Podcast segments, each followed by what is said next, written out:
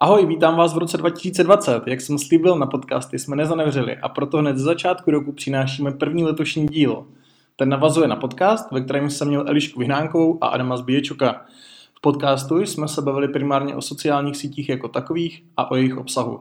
Dnes bych na to rád navázal a zaměřil se na reklamu. Samozřejmě na Facebooku, kde jinde. A mám tu hosta velmi vzácného, jelikož se v České republice příliš nevyskytuje. Je jim Lukáš Krejča, který již před čty, přes čtyři roky žije v Dubaji, kde vedl pobočku Roy Hunter a věnoval se právě facebookové reklamě.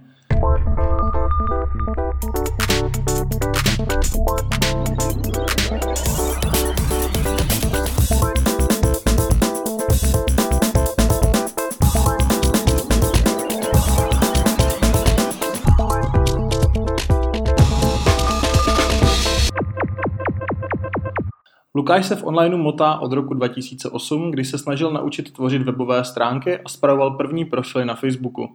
Po štaci v agentuře MarketUp odešel na volnou nohu, kde pomáhal firmám s výkonnostním marketingem, ve vyhledávání a na Facebooku. V roce 2015 se přestěhoval do Dubaje, kde nakonec zakotvil u AdTech platformy z Brna Roy Hunter, tu asi dobře znáte. Postupně se vypracoval na pozici Head of Region pro Middle East, Asia a Afriku, kde byl u více než desetinásobného růstu celého regionu. Ahoj Lukáši. Ahoj Kuba, děkuji za pozvání. Já děkuji, že jsi našel ve svým nabitým programu čas. Je to náš eh, první podcast v roce 2020 a, takže je to takový hezký dáreček pro ty posluchače, si myslím, nebo ty seš hezký dáreček pro ty posluchače.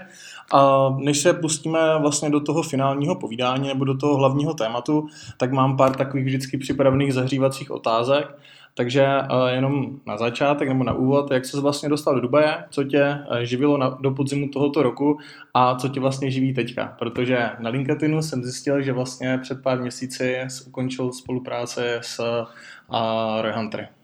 Jo, to je pravda. Tak uh, od začátku do Dubaje jsem, do Dubaje jsem se dostal tak, že jsme se s přítelkyní rozhodli, že se stěhujeme do Dubaje. Uh-huh. Takže jsme se prostě na podzim 2015, myslím, že to bylo, zbalili, odjeli do Dubaje a začal jsem hledat práci. Aha. Uh, našel jsem práci v nějaký affiliate síti, kde jsem se měl starat celý marketing vlastně té sítě, to se mi nějak nelíbilo. A naštěstí jsem se potkal s klukama z Hunteru, a vlastně díky Adamovi, kterého jsi zmiňoval. Mm-hmm. A Super. Zašli, zašli jsme na pivo Aha. a pivo dalo pivo a díky tomu, a díky tomu mě asi vzali. A podařilo se vlastně, podařilo se tam trošku a rozrůst ten biznes uh-huh. a coworkingu ho přesunout do něčeho většího a uh-huh. tak nějak to tam hezky nakopnout. A vrátím se od těch začátků v té Dubaji. A ty jsi tam nastupoval teda do toho Roy Hunter už jakoby na vedoucí pozici, nebo v té době ještě striktně jako klikal kampaně? Uh, no, Hunter je SaaS platforma, takže vyloženě jako by jsem neměl klikat kampaně, ale klikal jsem, že klienti v Dubaji jsou takový, jaký jsou. Aha. A nastupoval jsem pozice, se myslím jmenovala Account Strategist. A dneska se tomu v SaaSu většinou říká Client Success. Jasně. A prostě jsem se staral o, o klienty, představ jako accounták, mm-hmm. mezi accountákem a PPCčkařem. Jo, víc PPCčkař nebo víc accounták? Ale tam to byla taková kombinace všeho, protože to bylo vlastně na začátku, tehdy mm-hmm. Hunter byl relativně jako malá firma, byl minimálně poloviční podílů, co je dneska, Aha, takže mm-hmm. my jsme tam jako dělali všechno, my jsme vlastně i dělali i sales u toho, no, všechno možný. Super, super. A co znamená, uh, co tě vlastně vedlo k tomu, proč se vlastně z čistokrevního specialisty a třeba na tu Facebooku re- reklamu dostal jako do trošku, jako vý, nebo na vyšší pozici do toho managementu? Proč vlastně? Jo. Um, mě vždycky jako bavilo vlastně víc rozvíjet jakoby ty klienty a mm-hmm. případně ty lidi. Já, když jsem byl na volný noze, tak jsem se snažil školit hodně, dělal mluvit o tom a tak, protože to mě vlastně jako bavilo minimálně stejně, jako pak si hrát s těma, mm-hmm. s těma kampaněma. A vlastně, když jsem do Hunter dostal příležitost jako víc lidí, jak jsem zjistil, že jako můžu rozvíjet lidi každý den, a, což bylo skvělý. Myslím si, jako, že se povedlo ten tým jako tam byl a je do dneška uh, jako úžasný. Uh, takže to, byl, to byla jedna věc a plus uh, Hunter byl v startup, takže jsem vlastně dostal šanci ovlivňovat věci uh-huh. na úrovni celé té firmy a úrovni celého toho regionu, což prostě v mém věku se zkušenostmi, kdy prostě předtím jsem si klikal kampaně, tak, uh-huh. uh, tak byla neuvěřitelná příležitost, za kterou jsem jako strašně vděčný a na který jsem věřil, že se to naučím a myslím, že to jako hodněkrát přečtilo moje očekávání v tomhle. Super, tak doufám, že tvůj bývalý zaměstnavatel poslouchá. a co tě potom vedlo k založení a následně umrtvení YouTube kanálu WeSpeak Digital, kde si vlastně osobně předával v několika dílech svoje zkušenosti? No, WeSpeak Digital byl takový projekt, takový ten typický projekt, co máš v hlavě uh, tak 10 let. Mm-hmm. A pak teda někdo mě konečně poluchnul tomu, že jsme to, že jsme to spolu natočili.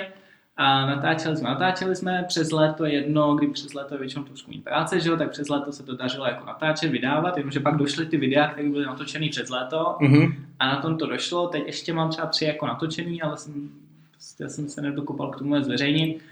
A ta myšlenka jako za tím kanálem je taková, že ono je strašně moc skvělých tutoriálů, videí, jak prostě naklikat reklamu, jak naklikat dynamický remarketing, tohleto, tamhleto. Mm-hmm. A jenomže já, když jsem to třeba pak zkusil poslat prostě známýmu, který si založil, založil e-shop, to znamená, musel si to udělat jako sám, nebo uh, je to nějaká prostě firma, která o online sotva slyšela, tak většina těch tutoriálů oni vlastně nerozumějí víc než pozdravu v tom videu. Mm, mm, mm. A, takže myšlenka byla udělat něco krátkého, velmi, velmi jednoduchého, co PPCčkaři řeknou Ježíši Maria, co to je, co to je prostě za blbost, proč opakuje něco, co už tady všichni umíme. Mm. A, ale cílem bylo vlastně jako přiložit to do té jako ličtiny, bych jo, řekl. Pro lajky v podstatě. Tak, mm. a, kde jako ten like tomu porozumí a vlastně navázat na to nějaký, nějaký další zdroje, protože jako ty zdroje už dneska jsou. Mm, v podstatě jako mm. zbytečný vytvářet videa o tom, jak prostě vytvořit reklamu na Facebooku, protože prostě Facebook už má dneska skvělou, skvělou nápovědu, Facebook už na to má videa mm. a je na to 100 dalších tutoriálů, prostě už dneska na tom YouTube je.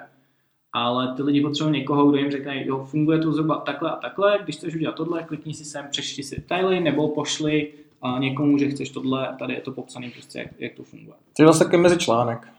No, hmm. takový jako takový překladač. A neřekl bych, že je to, že je to mrtvý, doufám, že ne. A mám si okay. nějaké věci na myšlení Super. a bude otázka, jestli se do toho dokopu nebo ne. Ale mrtvý si myslím, že to není. Super, tak třeba teď, když máš víc času, tak se do toho zase opřeš. No a teď, když jsem to, jako, to řeknu, tak s tím budu muset něco dělat. No, přesně, ty jsi na sebe ušel ten bič.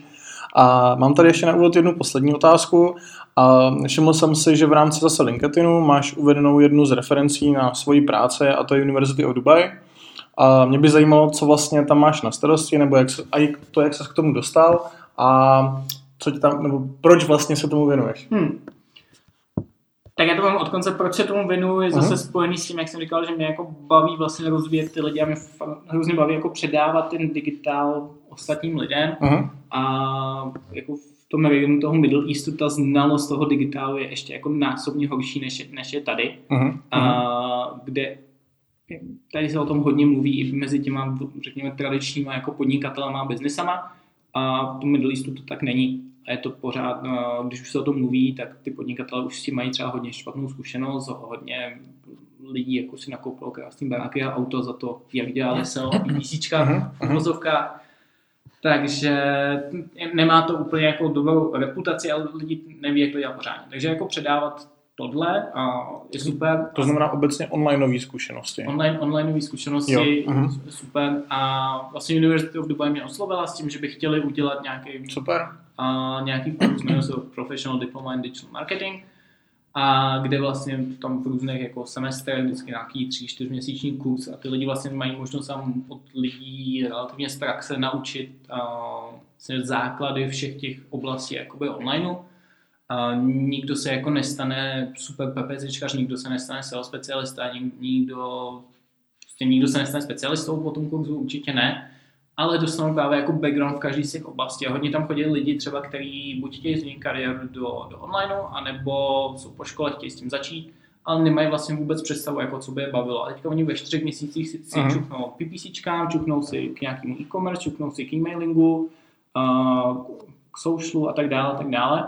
A můžou pak vidět, jako, co je případně jako na, tom, na tom zajímá víc. A i kdyby ne, tak mají nějaký základ a už ví třeba, co poptávat u agentury, na co, na co si dávat bacha, jak by to jakž tak mělo, mělo vypadat, když s nimi někdo bude řešit SEO, jestli to je prostě, že jim předá katalog odkazů nebo, nebo není a tak dále. Je to spíš pro studenty, nebo je to taková ta univerzita třetího věku spíš pro už jako graduovaný lidi? Jsou to spíš, nejsou to studenti jako 18, nebo je takový tam jsou, je to takový mix, většina uh-huh. lidí už pracuje, uh-huh. co tam je, takže je to něco, co dělají, co dělají při práci, i vlastně jakoby timingově je to přizpůsobené tak, aby ty lidi to mohli dělat při práci, to znamená to jeden den na víkendu a jeden večer jedno vždycky. Uh-huh. A No, takže to je jako namíchaný, většinou jsou to lidi, kteří už mají nějakou pracovní zkušenost, což zase super, že se to pak dá jako navazovat na to, co už oni dělají, spousta lidí už tam jde třeba s tím, jo, tak my děláme s agenturou, je hele, a já můžu mít přístup do, do Google AdWords, no, do mm-hmm. Google Ads účtu. Yeah. A, takže jako v tom je to ještě zajímavější, že vlastně ty lidi už mají nějakou, kde to vlastně využijí.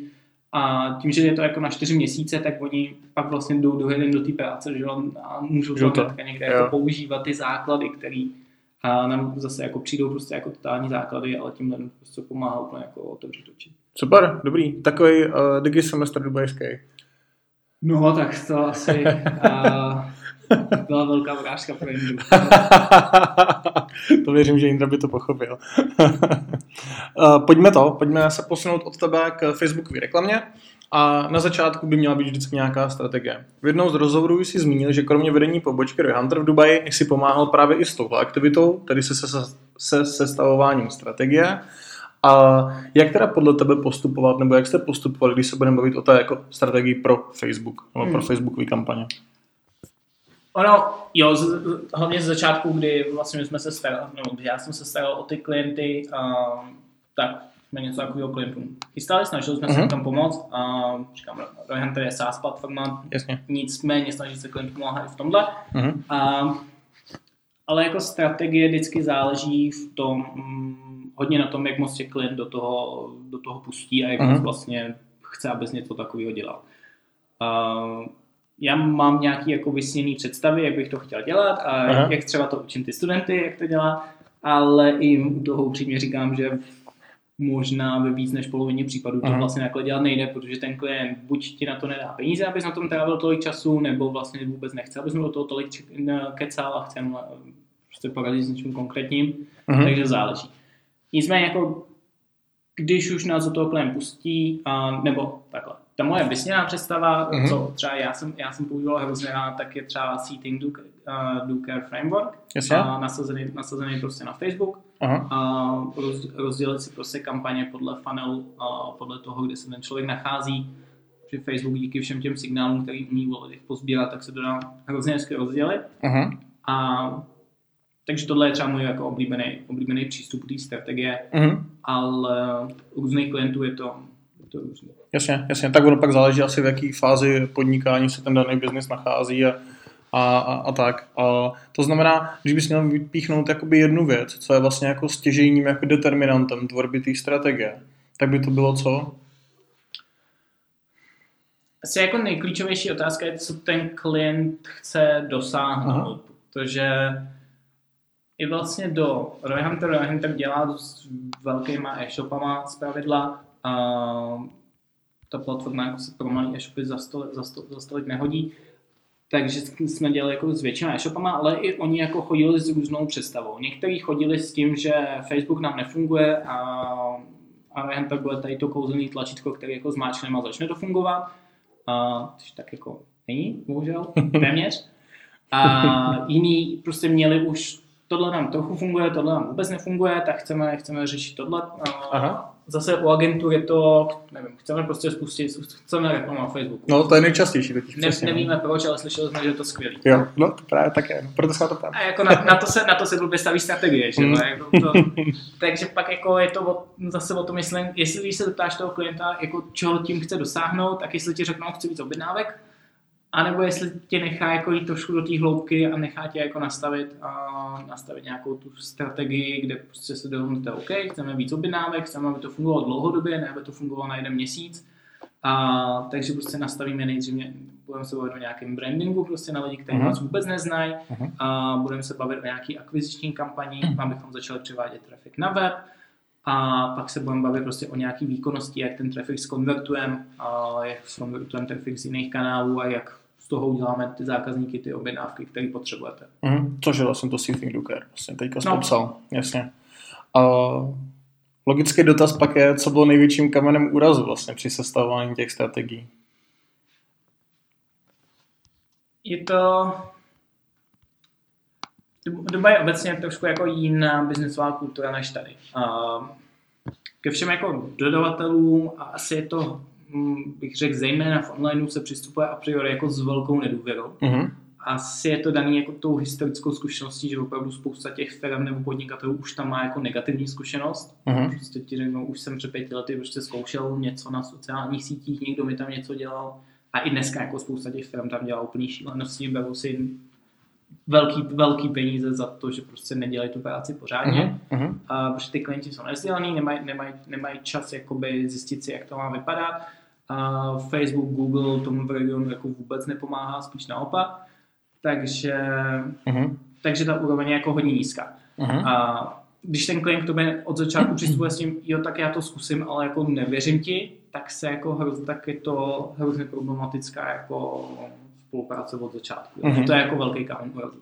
Mhm. A to, když ten klient tomu nerozumí a ty si nedáš dostatečnou práci s tím, abys mu to vysvětlil, tak to znamená, že ten klient bude mít nějaký nereální očekávání a dřív nebo později na to vlastně všichni dojedou, protože prostě ten klient bude čekat něco jiného. Jasné. A Mhm. ty pak sice řekneš, jo, ale ten klient je blbej, ale on je blbej, protože ty jsi mu to na začátku nevysvětlil, což Mhm. bolí, Mhm. ale, ale je to potřeba. no. Mhm. Super. Takže to jsou takový asi největší věci, co pak jako komplikují celou tu spolupráci a jedno, jestli je to na Facebooku nebo u čehokoliv. Mhm, jasně. Pardon. A pak eh, mě napadá jako v souvislosti tady s touto odpovědí dotaz, jak se vlastně teda liší ten přístup firm v tom regionu, kde, ve kterém ty působíš, s tím, jakou máš třeba historickou zkušenost s Českou republikou, nebo to, co třeba slyšíš, že v České republice je problém. Zmínil jsi teda jako tu e- e- erudovanost, vlastně, tu, tu edukaci toho, toho klienta, ale nevím, v České republice třeba je dost často podle mě, že tě nechcou pustit jako k maržím, že tě nechcou pustit jako do toho core businessu. Je to jiný, nebo je to stejný třeba? To si myslím, že když vyslovil na nějakém meetingu s dubajským klientem, tak mě Mhm. rovnou, rovnou Jo? na mě zavolali security. A, ne, asi, tam je ob- obecně ten e-commerce, tak v Dubaji je uh, hodně odlišný od Česka v tom, že tady vlastně hodně e-shopů vyrostlo od nuly Mhm. uh, a tu cestičku si nějakým způsobem prošlapali. Mhm. Dubaj je jednička je Soup.com, což je teďka už Amazon, koupil ho Amazon loni, takže tam je teďka Amazon. Druhý největší e-shop je vlastně vlastněný holdingem, který patří dubajskému šejkovi, dubajský vládě, a který oni prostě tři roky se snažili postavit, že se prostě rozhodli, že chtějí mít e-shop, tak se snažili prostě postavit e-shop. A od začátku na tom dělá prostě 200-300 lidí od prvního dne. Hustý. A, takže to není jako úplně typický e-commerce startup. A další spousta e-commerceů tam roste jako u z klasického retailu, to znamená Mhm. mm-hmm. typicky jsou tam skupiny, které vlastně mají zastupují značky v Middle Eastu, a nevím, H&M, Victoria's Secret, všechno, všechno takovýhle a pro ty začínají prostě vytvářet, vytvářet e-shopy. Mhm. Mhm. Tady tyhle retailové skupiny jsou většinou rodinný biznesy a obrovský jako dinosauři a se vším všudy, co si dovolíš představit, že to obnáší a ty Okay. okay. najednou zjistili, že musí jít online. Aha. A někteří to zjistili dřív, někteří to zjistili loni a snaží se tam jako dostat. Takže jako ta mentalita je úplně jiná vlastně, než na co jsme, na, na co jako jsme zvyklí. Mhm. No, Mhm. ten e-commerce, tak je tam jako v tom hodně rozdílný. Oni vlastně mají víc peněz, ale vlastně to není vidět, protože tím, jak ten e-commerce business jako moc neumí dělat, tak oni ty peníze jako hnedka rychle ztratějí a vlastně to jako není vidět. Že na to, s jakým ty e-shopy většinou začínají kapitálem, tak to jako není vidět. Mhm. A spousta jako českých e-shopařů, kteří si tu cestičku jako vyšlapali, vyšlapali sami od sebe a vyšlapali si to od té nuly, tak, eh, tak prostě by ty e-shopy zvládly strkat do kapsy, jenom nemají ten kapitál. Jasně, rozumím, rozumím. Takže jeden z důležitých determinantů je třeba i ten kapitál právě. Tak je samozřejmě, jinak se ti začíná budovat e-shop, když eh, prostě nemáš na krabici na odeslání balíku, když to přeženu, a když si prostě můžeš postavit vlastní sklad s logistikou, nebo když jsi ta retailová skupina, která Hmm. už ty sklady má, máš eh, prostě 200 odběrných míst a máš Jasný. celou logistiku, Mhm. a máš vlastní, vlastní kurýry, takže doručuješ jako vlast, své pomocí, nepotřebuješ vůbec nic řešit. Se samozřejmě, a máš za sebou ještě to obrovský jméno, tyhle věci strašně fungují. Mhm. A, takže Jasně. to funguje jinak. No. Z toho, co říkáš, jakoby se i ten dubajský online nebo e-commerce trh mění. V čem vidíš prostě za, za tu dobu, co tam se jako největší, největší změny?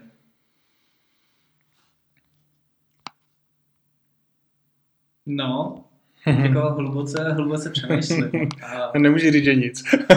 no právě, to je jako blbý. Ne, nic to není. Samozřejmě ten tak se vyvíjí těch, jakoby těch e-commerceů přibývá, přibývá těch úspěšných a přibývá těch neúspěšných a ať už to jako dělají jakkoliv, tak prostě čím více to bude zkoušet, tak, uh, tak se to bude zlepšovat, ta úroveň toho. Třeba jako z hlediska, hlediska zákazníka je to relativně super, protože těch prostě pár velkých e-shopů to, to jako dělá prostě z hlediska zákazníka dobře, to, že jim to jako nevychází biznisově, tě jako zákazníka trápit nemusí. Jasně. Ale ty tam jdeš prostě v non-stop slevách, non-stop dopravy zadarmo, máš doručení ten samý den nebo druhý den. Um, super. Z hlediska toho biznesu je, je to horší, ale říkám, tím, jak se to bude točit, jsou tam prostě už zkušenější lidi, kteří už tam byli ve dvou, třech prostě, prostě firmách. Uh-huh, uh-huh. A teď tam přišel Amazon, který do toho zase jako nalil, nalil trošku jiný, jiný pohled. A Amazon je hodně specifický v tom, jak dělá třeba marketing. Takže ty lidi, kteří teďka třeba budou odcházet už z toho Amazonu, tak budou mít zkušenosti s tím, jak dělá Amazon marketing a zase to můžou přenést tam. Takže yeah. postupně jako tohle se, tohle se jako bude zlepšovat. Uh-huh, super, díky moc. A pojďme být ještě trošku konkrétnější v rámci Facebookové reklamy. Vrněme se do struktury účtu. Mě by zajímal tvůj názor na strukturování kampaní.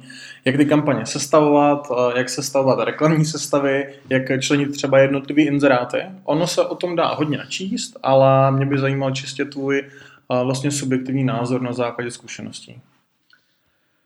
Jo, a tohle hrozně, tak, tak je to hrozně složitá otázka, protože hlavně jinak bych to řekl asi před těma dvěma, třema rokama, mm-hmm. a, kdy, jsem, kdy jsme jako klientům doporučovali, ano, musíme to prostě rozsegmentovat. Jedna z nejoblíbenějších uh, feature jako Fire Hunter bylo, že prostě můžeme vytvořit 100 acetů za pár minut, uh-huh. uh, na rozdíl od Ad Manager, kde to prostě trvá, trvá hodiny. Jasně. A jenomže to už dneska se jako není, není úplně potřeba. Jak udělat strukturu účtu si myslím, že záleží jako na velikosti toho klienta, a, protože jinak to bude u toho velkého e-commerceu, který má spoustu zákaznických dat, uh-huh. a jinak to bude u nějaký nový kavárny tady na Svobodňáku, která třeba nemá ty data žádný a Jasně. už vůbec s nima neumí pracovat. Uh-huh.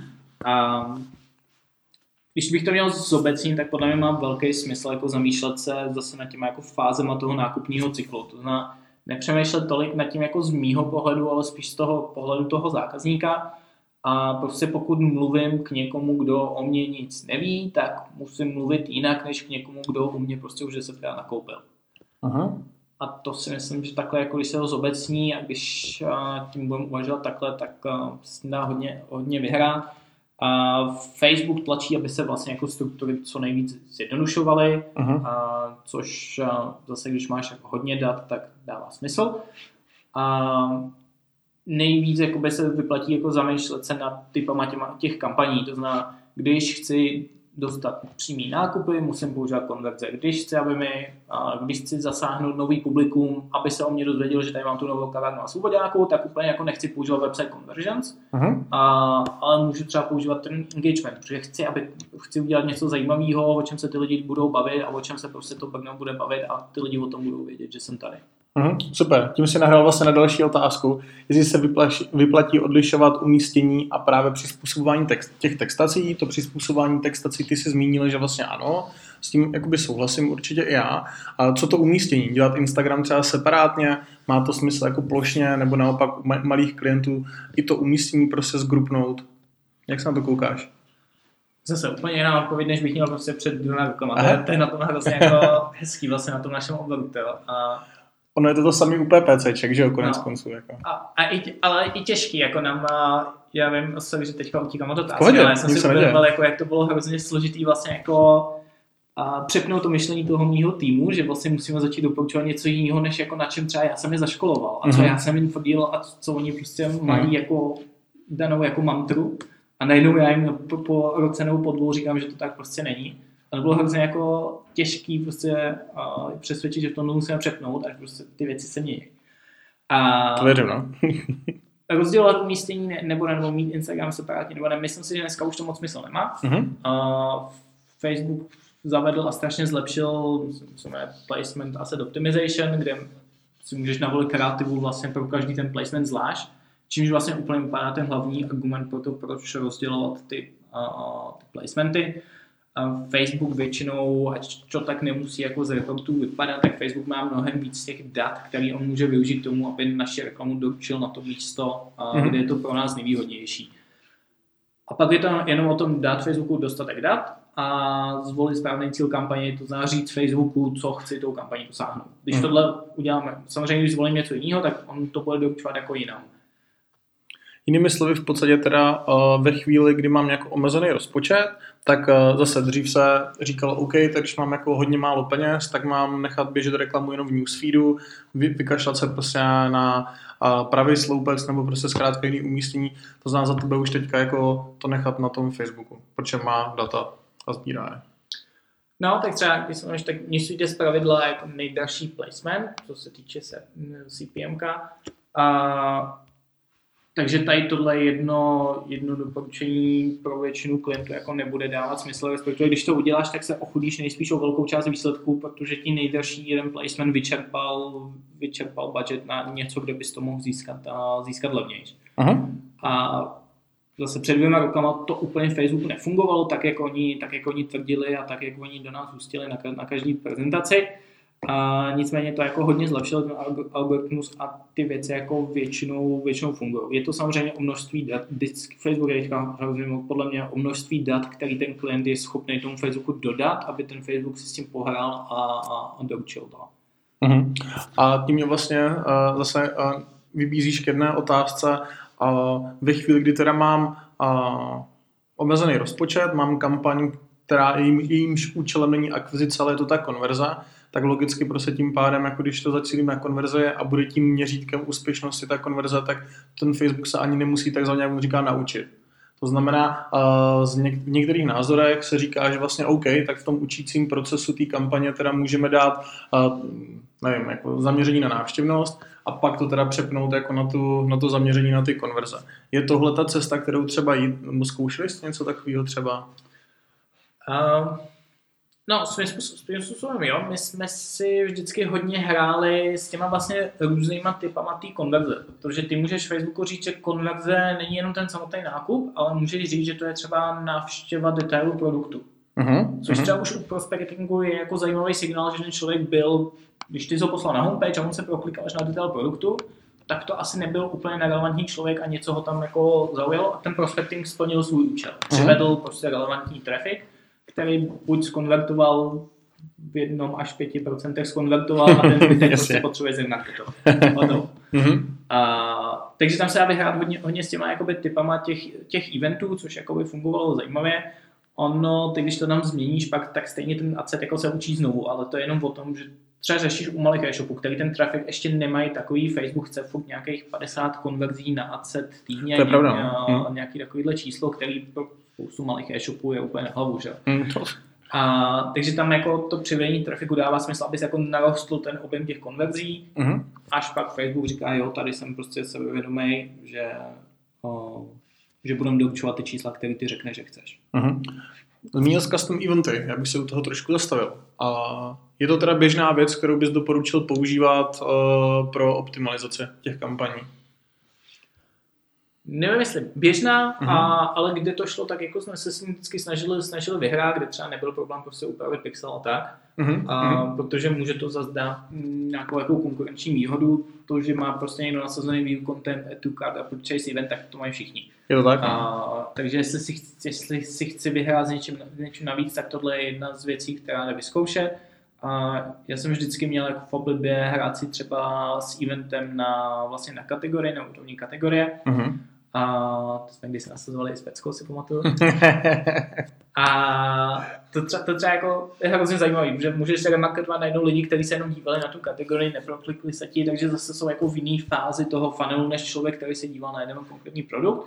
Druhý způsob může být třeba, že můžeš v tom pixelu poslat produkty, které se ti zobrazily jako doporučený. U většiny e-shopů už dneska máš pod detailem hmm. produktu prostě související produkty a tyhle já si můžu poslat tím pixelem a tím pádem já si ovlivním, že ty produkty v tom karuselu budou související a ne, že tam bude to, co si Facebook myslí, že je související. To znamená, jednou tam bude tričko, po druhý tam bude prostě uh, žehlička a po čtvrtý prostě pneumatika. Hmm. A takhle tyhle tři věci vedle sebe jako ne, to je fakt. A tady přesně s těma doporučenýma produktama vlastně, to je jedna z těch věcí, kdy jako si říkám, že vlastně nerozumím tomu, že když někdo ty kampaně spravuje, tak proč to nedělá? Že vlastně máš články a většinou u nich máš ty doporučené produkty právě. A ty víš, že ten člověk byl na tom článku, ale doporučuješ mu obecný kampa- obecnou remarketingovou kampaň a nenastavíš si tam ten custom event právě na to, abys mu posílal ty konkrétní produkty. Jako no. no, ono, tak ono, dá se to, dá se to automatizovat, tohle se dá řešit přes dynamický marketing, že ty pošle, no. že když člověk četl ten článek, tak vlastně navštívil třeba skupinu produktů, takže to se dá zautomatizovat, a, což ale technicky, technicky náročnější, ale nemoc. A řešit to manuálně, pak je to prostě moc práce. No, tak to, to je pravda, to je fakt. A zmínil jsi i prospecting. A jak se na omezování cílení koukáš u prospectingu? A dát například celou zemi a omezit zájmy, nebo dát třeba jen celou zemi na muže do 45 let? Já bych řekl, že zase to bude záviset na tom objemu, objemu dat. Uh-huh. Uh, velký e-shop, který má těch dat dostatek, tak pro něj bude nejspíš fungovat líp uh, udělat tam nějaký velmi základní cílení uh-huh. a nechat ten Facebookový algoritmus, aby vyzobal ty lidi, o kterých ví, že v tuhle chvíli jsou prostě v tom nákupním módu. A, a to se týká jako toho spodního, té spodní části toho funnelu, že? lidi, kteří už jako chtějí nakupovat. U malého e-shopu, který ty data nemá, tak musí prostě být kreativnější, musí ten nedostatek dat vyři, vynahradit něčem jiným. A zvlášť pokud je to e-shop na, nevím, teď jsem byl, teď jsem nakupoval tady ve Snowbox ze Zoa, a tak ten má krásnou jako danou cílovku a když si vyhraje s tím, že se nadefinuje tuhle cílovku a udělá pro ně jako specifický content, ještě problém, že jako to není jenom o tom cílení, pro ně musíš pak mít tu kreativu, že aby dávalo smysl. No to je jasný. No. A, tak pokud si si vyhraje, tak může nahradit to, že třeba nemají tolik těch dat jako prostě velký, uh, velký e-shop a tímhle se dostat k těm lidem, ke kterým uh, oni potřebují. Mm-hmm, super, paráda. Navážu na to další otázku, zase se týká prospectingu. Když je ten prospecting a akviziční kampaní, vyplatí se dát i přesto optimalizaci na konverzi? No, to závisí spíš jako o očekávání klienta, protože Aha. jsme jako za moje čtyři roky v Hunteru pamatuju velmi málo klientů, kteří by brali prospecting jako akviziční kampaň, kde nebudou měřit uh, ROI nebo CPA, nebo že last Google Analytics. Hmm. Uh, to je jako většina lidí to takhle chce, že jo. Prostě ano, tak, tak si jděte ten váš prospecting, ale prostě já po vás chci ROI 10 a to prostě musíte doručovat. Jak to uděláte, je mi jedno, tak si jděte ten prospecting. Mm-hmm. Pak jako máš to pole na hraní je velmi malý, protože zase pak to nedává smysl z hlediska té strategie, na o čem jsme se bavili na začátku. A, protože když chci dělat akvizici, tak bych to měl měřit podle toho, jestli ta kampaň prostě dělá dobře akvizici. Mm-hmm. A akvizice není to, že člověk klikne a nakoupí. A, takže tam jakoby ta optimalizace na konverze nedává úplně smysl a když, tak bych to optimalizoval zase na ten nějaký event, jakoby, který víš v tom funnelu. Takže typicky uh, třeba e-shopy teďka velký část dělají prospecting zase přes dynamické kampaně a tam optimalizují třeba na ten view content, uh, že to dotahuje lidi, kteří opravdu si prohlídnou ten produkt Uh, dají se nasadit zase vlastní eventy, pokud jsem pokročilejší nasadící event, třeba když si člověk prohlídne dva, tři produkty, hmm. což mi zase může jako signalizovat ten uh, jako vysoký intent uh, toho uživatele, takže s tím se dá jako vyhrát. No, to je super tip. to snad posluchači ocení. Uh, pojďme k dynamickému remarketingu. Uh, mám tady možná trošku začátečnický dotaz, ale umístil jsem ho do našeho rozhovoru záměrně, protože si myslím, že to je celkem stále diskutovaný téma. A to, že jaký vlastně formát v rámci toho dynamického remarketingu na Facebooku zvolit. A jestli to má být čtverec, obdelník, jestli to má být karusel, co bys doporučil ty? Asi jako jediná knižně správná odpověď je pořád vyzkoušet všechny a použít ten, který funguje nejlíp. Ale jako z logiky věci je zdaleka nejpoužívanější karusel a, protože jako e-shop většinou neprodáváš jeden produkt, a, ale prodáváš jich několik a ten karusel ti prostě umožňuje neukazovat jeden produkt, ale ukazovat ti až 50 třeba. Hmm. Což dává prostě mnohem, mnohem větší smysl. Hmm. A, takže já bych řekl karusel, ale samozřejmě testuj. Takže učebnice. Dobře. A ještě bych se trochu zastavil u Lookalike Public. A má smysl Lookalike omezovat třeba na 1% v případě, že třeba cílíme na Českou republiku. Mířím k tomu, že vlastně furt v rámci jako celosvětového měříka ta česká audience toho Facebooku není zas tak veliká. A na tohle se ty názory poměrně různí. Takže jaký je tvůj? No, 1% v Česku je nějakých 40 tisíc uživatelů, a, nebo něco takového, což je relativně malý adset, zejména zase pro, pro velký e-shop.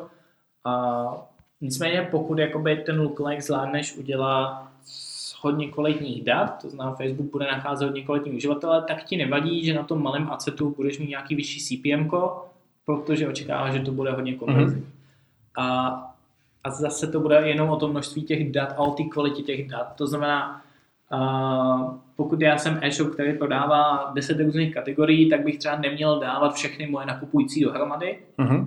uh, protože ty lidi nakupují různé věci a když dám dohromady člověka, který mě koupil letičku a člověka, který mě, mě koupil jízdní kolo, tak to jsou nejspíš, tak ty lidi jako, jestli mají něco společného, tak je to spíš náhoda.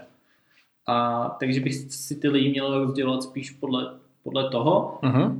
a případně třeba podle toho, za kolik mě nakupovou, nebo kolikrát mě nakoupili a tak dále. To pak z biznesového pohledu může dávat větší smysl a nevadí mi, že tam prostě krátkově platím větší CPM, protože ano, když budu cílit na 40 tisíc lidí, budu platit větší CPM, než když cílem na milion lidí. A, ale když ty data dám hodně kvalitní, tak mi, tak mi to za stolik nevadí. Mm, to znamená za tebe v podstatě klidně to rozdělit na menší skupiny a dát tam větší to procento, než prostě mít jako jednu celistvou skupinu za celý e-shop třeba s malým tím procentem.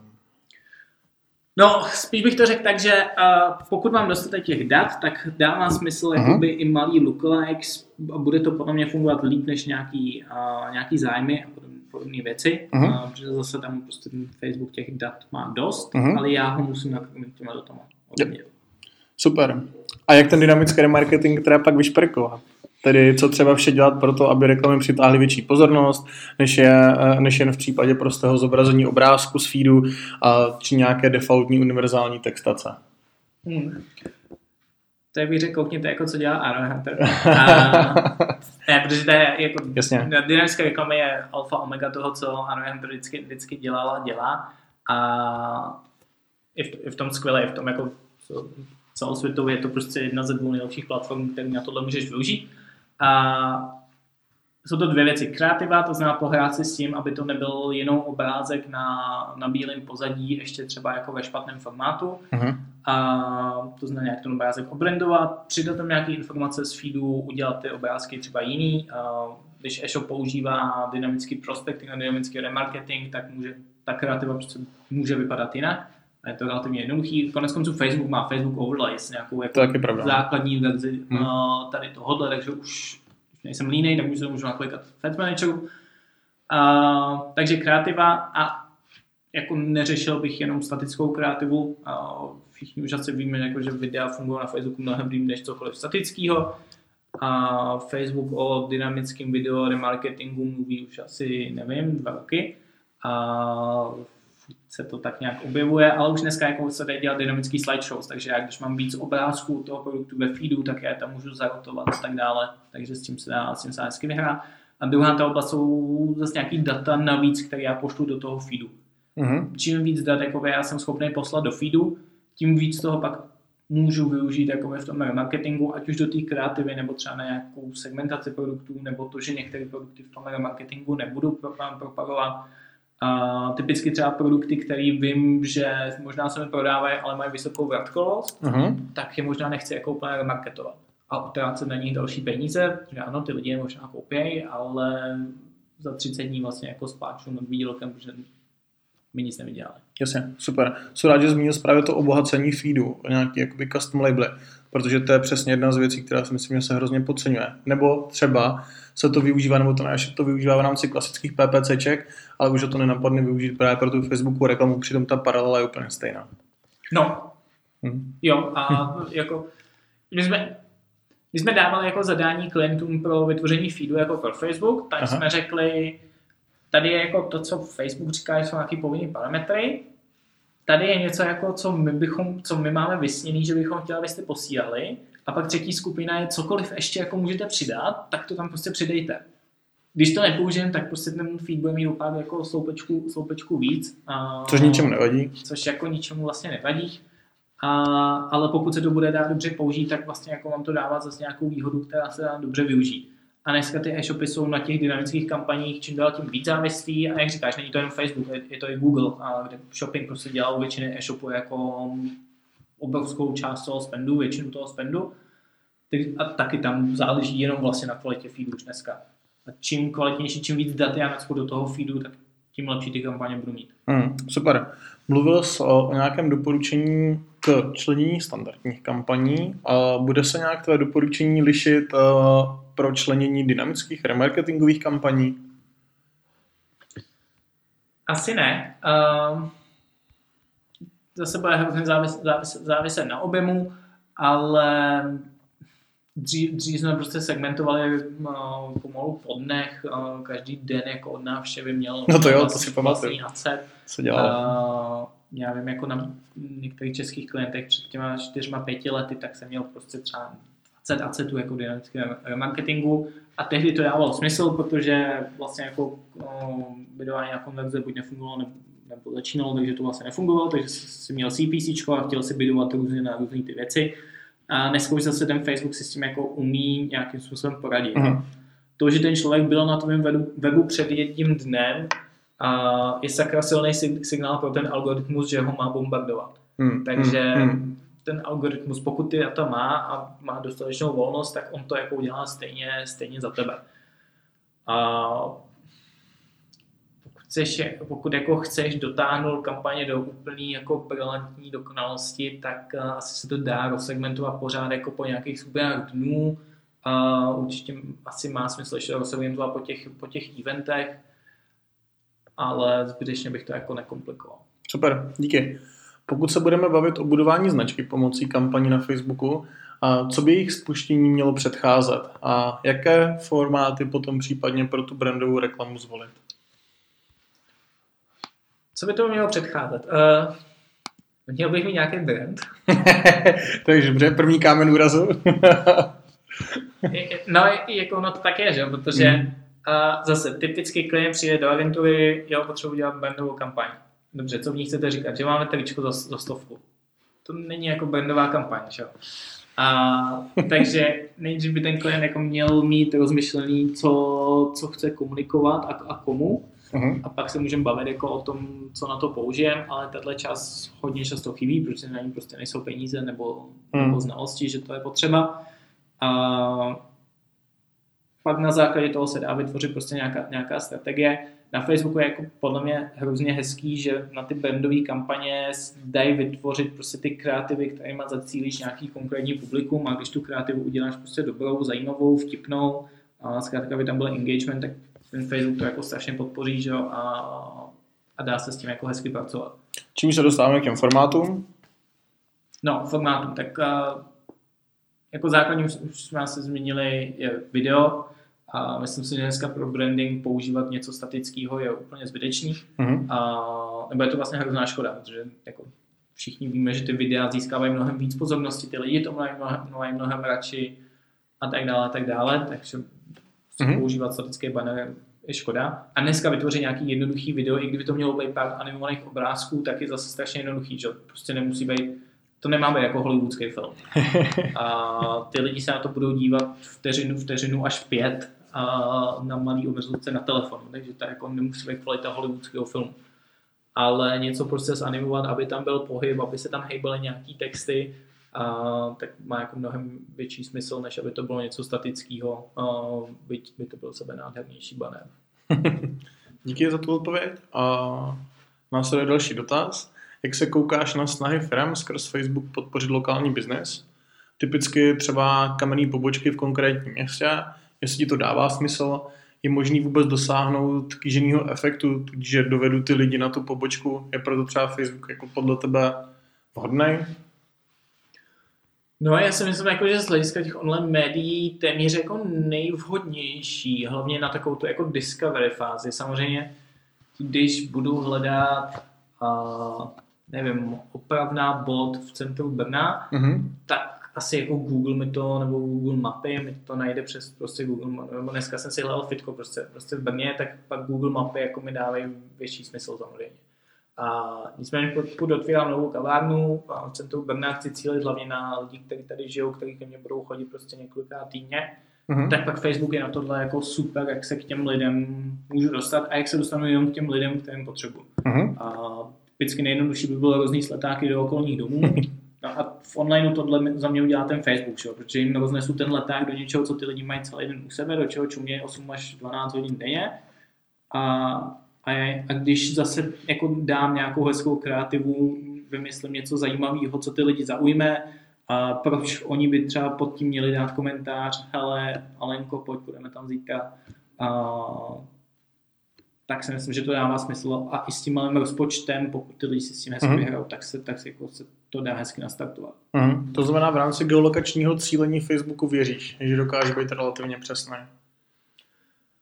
Tak všichni dáváme dvěma až třem aplikacím v našem mobilu přístup Facebooku k naší lokaci, tak vlastně nemám jako důvod tomu nevěřit. No. Okay. Uh, jako je to technologie, takže občas to jako nebude fungovat, ale dáváme jim dost těch signálů jako, jako uživatelé, uh, aby, to, aby to fungovalo. Díky. A myslíš, že je dobrý, dostačující nápad, když například restaurace nebo kavárna nahradí právě tou svojí facebookovou stránkou vlastně standardní webovku, což se dost často stává, nebo aspoň hmm. tady jako v rámci České republiky je to takový jako trend, když lidi spolíhají na to, že vlastně přes Facebook je najdou. A jak se na to třeba koukáš? Nemyslím třeba teďka jenom jako z police, jako specialisty na Facebook, ale třeba biznisové. Yeah. Ty říkáš v rámci České republiky je to trend, tak u nás třeba takhle funguje spousta e-commerce biznesů v uvozovkách, mm-hmm. kde oni mají profil na Instagramu nebo na Facebooku a, a nemají žádný web, pousnou tam prodat uh, produkt uh, s nějakou cenou třeba a ty lidi jenom potom píšou čísla a oni to pak vlastně přes WhatsApp dokončí tu transakci, si vezmou adresu a přes dobírku vlastně takhle prodávají produkty. Mm-hmm. A, takže to ještě jako mnohem Tohle jsou dál. to mě překvapuje, a... že třeba tohle tam funguje, když říkáš vlastně v rámci e-commerce tam je relativně nedůvěra. Jako. No, ono je, no, Jo, jenomže ono to pak jde všechno přes dobírku, že jo, půlka z toho se, jim vrátí a tohle je hlavně zaměřený jako na hodně levné produkty, mm-hmm. které jsou zaměřený tam na levnou cílovku, kde ty lidi třeba často nejsou zase tak technologicky zdatní a vlastně web s tím Instagramem nebo s tím Facebookem a s tím Whatsappem hlavně prostě všichni umějí. Aha. Mm-hmm. A, protože to prostě denně používají pro komunikaci mezi sebou, pro komunikaci s rodinou, takže když jako děláš biznis na tom, tak seš jako v jejich prostředí. Když je pošleš na web, kde oni nikdy nebyli, a ty lidi třeba často nemají, nemají kartu, takže online platba je pro ně jako nemožná, a jsou najednou někde, kde nebyli, tak samozřejmě je to prostě složitější. Mm, A to ten Facebook a i Google to jako moc dobře ví a proto jako se budou víc a víc objevovat jakoby formáty nebo produkty na obou těch platformách, kde vlastně mm. ty jako uživatel už z, těch, z toho Google nebo Facebooku neodejdeš a vyřešíš si všechno tam. Jako trend je takový, to je pravda. Protože jako mm. největší slabina současného nakupování online je vždycky ten web toho klienta. Mm. Mm. A je mnohem jednodušší, když prostě ten nákupní proces vyšperkuje jeden Facebook a jeden Google, a než prostě, když pecka bude muset každému e-shopu jako vytvořit dokonalý, dokonalý nákupní proces. Jo. A tak to mi rádi, že jo? a tím jsme úplně utekli od otázky, která Přesně tak. byla. A že vlastně a spousta restaurací, kaváren, nebo stáli jsme to na restaurace, kavárny, vyměňují ten svůj web právě jenom za ten Facebook jo. a spolíhají na to, že jim to jako biznisové bude stačit. Ne. Já si nemyslím, že, že to je jako dobrý, dobrý nápad a protože ty tím vlastně dáváš ten svůj biznis v tom online světě úplně do ruky jako někomu, někomu cizímu. Uh-huh. A jednak tím přicházíš o spoustu dat, jednak tím přicházíš jako o kontrolu, jak to vypadá a jednak je tam jako relativně slušný riziko, že prostě o to přijdeš a porušíš nějaký pravidlo, protože ty pravidla Facebooku si nikdy nepřečet a, tak tam prostě postneš nějaký nahý koťátko a Facebook ti tu stránku prostě zablokuje, kterou mm. jsi tam 10 let budoval. A už ji prostě nedostaneš zpátky, protože jsi malinká kavárna, která na Facebooku za 10 let utratila 10 dolarů, takže se s toho nikdo z Facebooku bavit nebude. A tu stránku prostě nedostaneš. Mm. Mm. A, takže budovat takhle jako pro někoho jiného mi jako úplně nedává, nedává smysl. No. Nebuduješ jako nic svýho. Hmm, super. Jako, myslím si, že tohle jako právě hrozně moc lidí přehlíží. Vlastně to riziko toho, že o to velmi jednoduše můžeš přijít a vlastně v podstatě nevědomky. Že? Jako. Hmm. Pojďme k vyhodnocení. Uh, kde vyhodnocovat? Uh, pojďme si projít vlastně nějaký základní jako nástroje uh, a já bych rád o tebe slyšel názor na výhody a nevýhody těch jednotlivých platform. Pojďme začít klidně klasickým vyhodnocením kampaní přes Business Manager. Hmm. Um, vyhodnocení kampaní přes Business Manager a teď jako, nebo přes Ads Manager a si myslím, že je jako hodně často dostatečný a, pro zprávu těch samotných kampaní. Mm-hmm. A zase pak samozřejmě u velkých biznesů, který prostě mají nastavený přesně atribuční modely, rozdělují podle toho budgety mezi víc kanálů a tak dále, a tak dále, tak to dostatečný nebude. Mm-hmm. Dostaneme se k dalším způsobům. A nicméně pro většinu a zejména jako ty menší a střední inzerenty to úplně funguje, pokud ale vím, jak to měření jako funguje. Ten problém jako všichni Jo, každý klient uh, přijde vždycky s tím, jo, ten Facebook si vymýšlí ty konverze, že to je úplně jiný, než mám v tom Google Analytics. A ten problém není nikdy, že by si někdo vymýšlel, ten problém je zase, že jsme tomu klientovi jako nezvládli vysvětlit, uh, že v tom Facebooku se to prostě měří jinak. Hmm. Uh, ano, Facebook si to dává tak, aby to vycházelo hezky pro něj, na druhou stranu je to Discovery platforma, takže to, že nám defaultně ukazuje nějaký konverze po zlínutí, vlastně jako není úplně nesmyslný. A, a já si to navíc to můžu změnit. Takže, takže si myslím, jako, že na to měření není špatný, ve chvíli ten člověk přesně chápe, jako, nebo aspoň částečně chápe, jak to měření funguje a že to měření je úplně jiný, než to, co uvidí jako z jiný platformy. Hmm, myslím si, že právě ta interpretace právě metrik jako se rozhraní Facebooku je dost často jako nepřesná, nebo jak to říct, že prostě jako hodně lidí neví vlastně, co, co, co na tom ukazuje. Jako no. no, tak on to Facebook jako úplně neosnadňuje, protože to ne. jednak ty metriky často mění, jednak jich má prostě strašně moc, má, nevím, 25 tisíc druhů kliknutí, který ty můžeš prostě klientovi vyreportovat a, a tak dále, a tak dále. Takže jako Facebook to úplně neusnadňuje a, a zavařil si, že něko, jako každý, každý půl rok prostě mají velký, velký problém a do toho každý den mají malý problémy, o kterých nikdo neví. A, ale to je, to je jako všude. No. Google Ads taky vrací každý den že peníze za, nebo kredit za neplatný kliknutí a nebo za něco, prostě, co každý druhý den je tam hláška o tom, že v reportingu něco nesedí. To je jako, není. Facebook v tomhle má nějaký hrozně dobrý jméno, vlastně nevím proč. Mm-hmm. A, ale asi tím, jakoby, jak my jsme si zažili, že Google Analytics že vždycky byla taková ta jako pravda. A z nějakého důvodu ty lidi berou, takže to, co je Google Analytics, tak je jako reálný jako obraz těch věcí. Hmm, hmm. Ale přece já pokud mám jako tisíc objednávek Google Analytics, tak v životě jako, nebo pokud mám Google Analytics revenue tisíc, tak mě nikdy nepřišlo tisíc na účet. Hmm, to je pravda. Bude to buď víc nebo míň, ale rozhodně to nebude tisíc. Kdyby to bylo tisíc, tak je něco jako špatně. a, ale z nějakého důvodu jsme si vzali Google Analytics, jakože prostě svatá pravda a ten Facebook tím, že vlastně začal být hodně odlišný od těch Google Analytics, tak podle mě jako kvůli tomu vlastně lidi mají tu nedůvěru. Mm-hmm. Super. K Google Analytics se by the way ještě chvíličku dostaneme, ale než k ní přejdeme, tak ještě bych rád eh, z tebe vytáhl, k čemu ideálně využít Facebook Analytics jako takovou. Facebook Analytics a to může ve chvíli zase, kdy máš nějaký větší objem, objem dat. A, třeba jako na co já osobně jsem ho nejvíc vždycky používal, bylo na mobilní apky a analyzování mm-hmm. všechno, co souvisí jako bez uh, trafikem v těch aplikacích. Mm-hmm. Uh, na, na to je to skvělý. Uh, Facebook si hraje s nějakým porovnáváním prostě, prostě kanálů uh, a tak dále a tak dále. Ale zase to Facebook, ty lidi tomu jako stejně, stejně nevěří. Um, že to bude chvilku ještě trvat, než to bude využitelné jako na úrovni Google Analytics. Mm-hmm. A samozřejmě Facebook má výhodu to, že umí výborně měřit, nebo relativně přesně měřit toho člověka na různých devicech. A tím, že prostě kdekoliv jsem na jakémkoliv deviceu, tak první se zaloguju samozřejmě do Facebooku. A takže to je jako jedna výhoda, kterou oni se snaží nějak jako přetavit ale myslím si, že pro většinu incidentů je Facebook Analytics něco jako nějaká třešnička na dortu nebo něco, kam se podívat jednou měsíčně a snažit mm-hmm. se z toho vyčíst. Pokud mám třeba mobil, mobilní apku, a, tak to může mít smysl jako mnohem víc. Super, díky moc. Uh, co teda ty Google Analytics, který zmínil? Ty jsi už jako načal to, že to vlastně jako modla, což jako s tím naprosto souhlasím. Uh, je to dobře, není to dobře. Uh, jak třeba jako vyhodnocovat přes Google Analytics Facebookovou reklamu? Nějaký best practice, měl bys? Je strašně malý best practice. A, to už možná nepoznat teďka. Ale ne, tak samozřejmě jako Google Analytics je jako základ, kterým každý v online musí, musí rozumět. A, a každý, kdo jako vzdáleně prochází kolem onlineu, by měl vědět aspoň trošičku, jak ty Google Analytics fungují. Nebo aspoň by měl vědět to, že ty Google Analytics prostě nejsou od toho, aby dodávali přesní čísla. Hmm. Hmm. Už vůbec ne jako ta verze zdarma. A to je jako podle mě největší problém, že ty lidi očekávají od toho.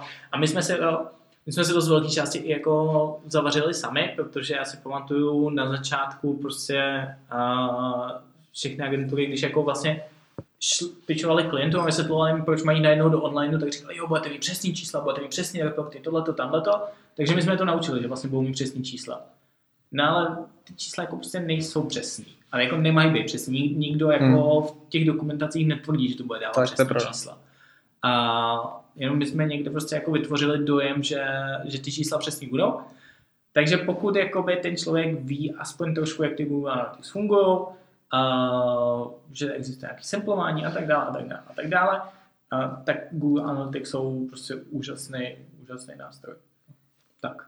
Super.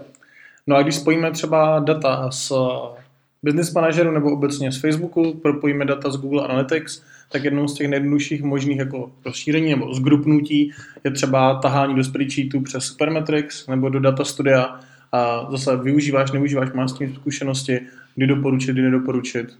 Jo. A to si myslím, že má jako velký, velký smysl u někoho, kdo prostě v tom je denně nebo nějakým způsobem pravidelně a právě bolí ho to, že je několik jako zdrojů těch dat, které jsou relativně odlišný a stejně to zase bude prostě u Google Ads, u nějakých jiných kanálů, a, tak má smysl ty data prostě dát si do jednoho místa a vidět, jak ty data spolu korelují nebo ne. Mm-hmm. A tom zase jako pro mě bylo hrozně užitečný AI Hunter, který ty data prostě propojí do jednoho místa a já to vidím v jedné tabulce, OK, tohle mi tvrdí Facebook, že jsem měl prostě 500 konverzí, tady Google Analytics last click mi tvrdí nevím, 300 konverzí a Google Analytics a s nějakým jiným atribučním no, modelem mi tvrdí 450 a můžu si porovnávat ty kampaně ACETy, můžu si porovnávat trendy a vidět, jak ty čísla spolu souvisejí nebo nesouvisejí. A pak můžu třeba vidět, že ten prospecting jako, ano, na last click Google Analytics nevychází, ale když si vedle toho dám tři další zdroje, tak vidím vlastně, že on něco přináší.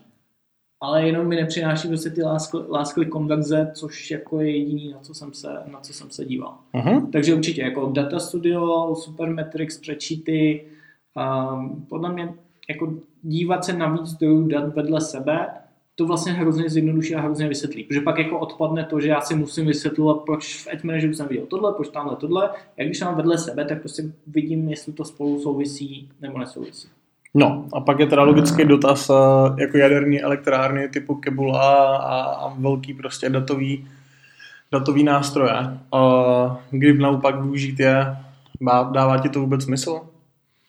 A já, si, já si přiznám, že já jako třeba s Kebulou jako nemám osobní, osobní zkušenost, a, a to je proto, že si myslím, že nejsem zase tak schopný analytik, Aha. a ty jedna, a dvě, jako nikdy jsem nebyl na straně klienta u tak velkého projektu, který by měl tolik dat, že by potřeboval něco, něco jako Kebla. Takže si myslím, že takovýhle nástroje jako mají smysl pro určitý typ klientů, jednak velikostí a jednak ale jako znalostma a skillsetem těch lidí jako na straně, na straně klienta. Hmm. Prostě pokud v té firmě jsou lidi, kteří ty data umějí využít, uh, umějí s nimi pracovat, umějí je číst a v té firmě je nastavená kultura, že s těma datama se něco stane, tak určitě jako investice do takového nástroje má smysl. A pokud to bude jenom další dashboard, který já jako pošlu klientovi, tak si myslím, že to prostě smysl nemá. To je hodně drahý dashboard, no. no. no tak teď jsme si řekli, jak kde všude na to můžeme koukat. Ale teď je otázka teda, a Lukáši, na co? A jaký metriky bys sledoval při optimalizaci kampaní v té nejobecnější rovině? No, kliky imprese a to stačí. Takhle jednoduše? Dobře. ne, ne, ne. Uh, no, Middle East jsem neprojevil.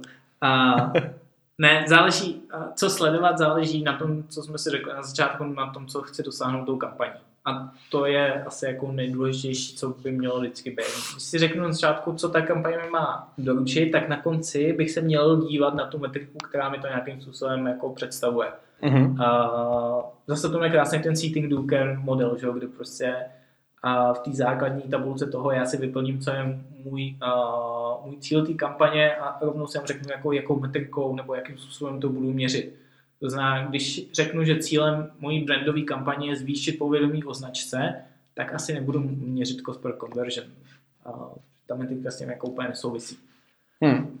Takže podle mě jako není zase tak důležitý, jestli se bude mývat na cost per conversion, ROI, cokoliv. A podle mě je důležité, aby to sedělo jako na ten, na ten cíl kampaně. Mhm. Jasně, všichni chceme nakonec prostě zvýšit, zvýšit revenue, všichni chceme mít víc konverzí, všichni chceme navýšit tohle.